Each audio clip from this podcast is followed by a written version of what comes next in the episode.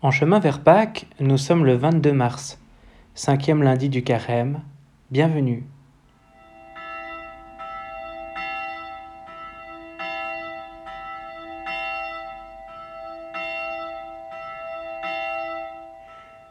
Prenons quelques instants de silence pour nous placer dans la présence de Dieu qui est Père, Fils et Saint-Esprit.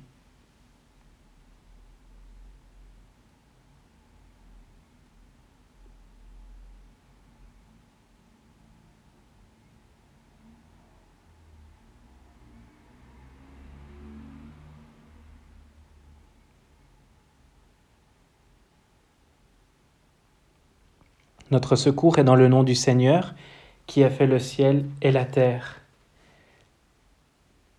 Évangile de Jésus-Christ selon Matthieu, chapitre 24, les versets 26 à 36.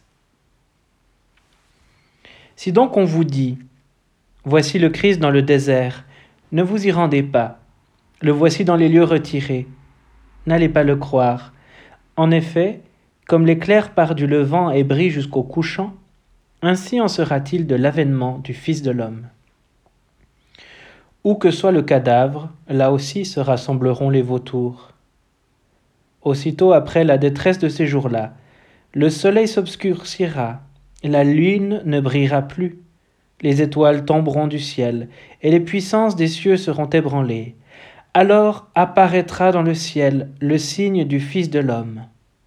Alors toutes les tribus de la terre se frapperont la poitrine, et elles verront le Fils de l'homme venir sur les nuées du ciel, dans la plénitude de la puissance de la gloire.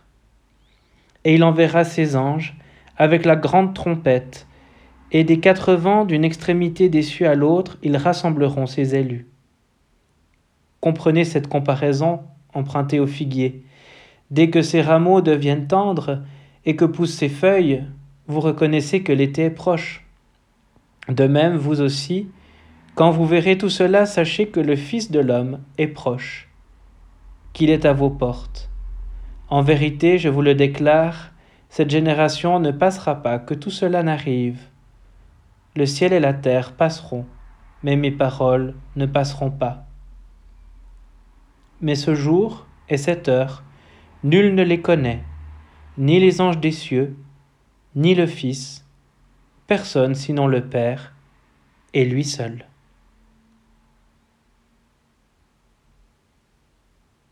Seigneur, ta parole est vérité, sanctifie-nous par ta vérité. Amen. Il viendra sur les nuées du ciel avec puissance et grande gloire. Un commentaire de Cyril de Jérusalem nous annonçons la venue du Christ, non seulement son premier avènement, mais encore un second, beaucoup plus éclatant. Le premier, en effet, fut, marqué du signe de la patience, tandis que l'autre portera le diadème de la divine royauté. Pour la plus grande part, d'ailleurs, tout ce qui concerne notre Seigneur Jésus-Christ peut être considéré à un double point de vue. Double naissance, l'une de Dieu avant les âges, l'autre de la Vierge à la plénitude des temps. Double naissance, l'une discrète comme celle de la pluie sur la toison, l'autre éclatante, celle qui doit venir. Lors du premier avènement, il fut emmailloté et couché dans la crèche. Lors du second, il sera drapé de lumière comme d'un manteau. Psaume 104, verset 2. Lors du premier, il a subi la croix et méprisé la honte. Lors du second, il s'avancera dans la gloire escorté d'une armée d'anges. Il ne nous suffit pas de nous appuyer maintenant sur le premier avènement. Nous attendons encore le second. Et après avoir dit lors du premier Béni soit celui qui vient au nom du Seigneur, nous le redirons encore au moment du second quand nous viendrons avec les anges à la rencontre du Seigneur pour l'adorer. Le Seigneur viendra non pour être à nouveau jugé, mais pour juger ceux qui ont porté jugement.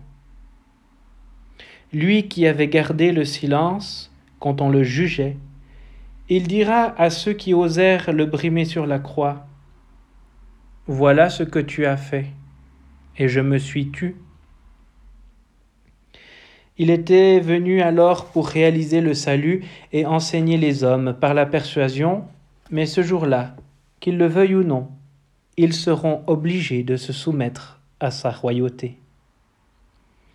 Notre Seigneur Jésus-Christ viendra donc des cieux, et il viendra vers la fin de ce monde au dernier jour, car ce monde aura une fin, et ce monde créé sera renouvelé.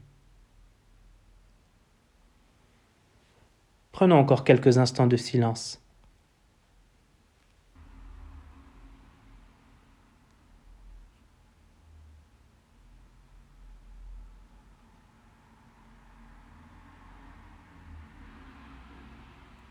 Seigneur et Maître de ma vie, ne m'abandonne pas à l'esprit de paresse, de découragement, de domination et de vaines paroles.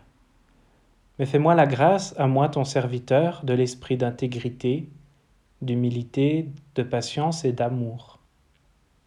Oui, Seigneur roi, accorde-moi de voir mes fautes et de ne pas juger mon frère. Ô toi qui es béni dans les siècles des siècles. Amen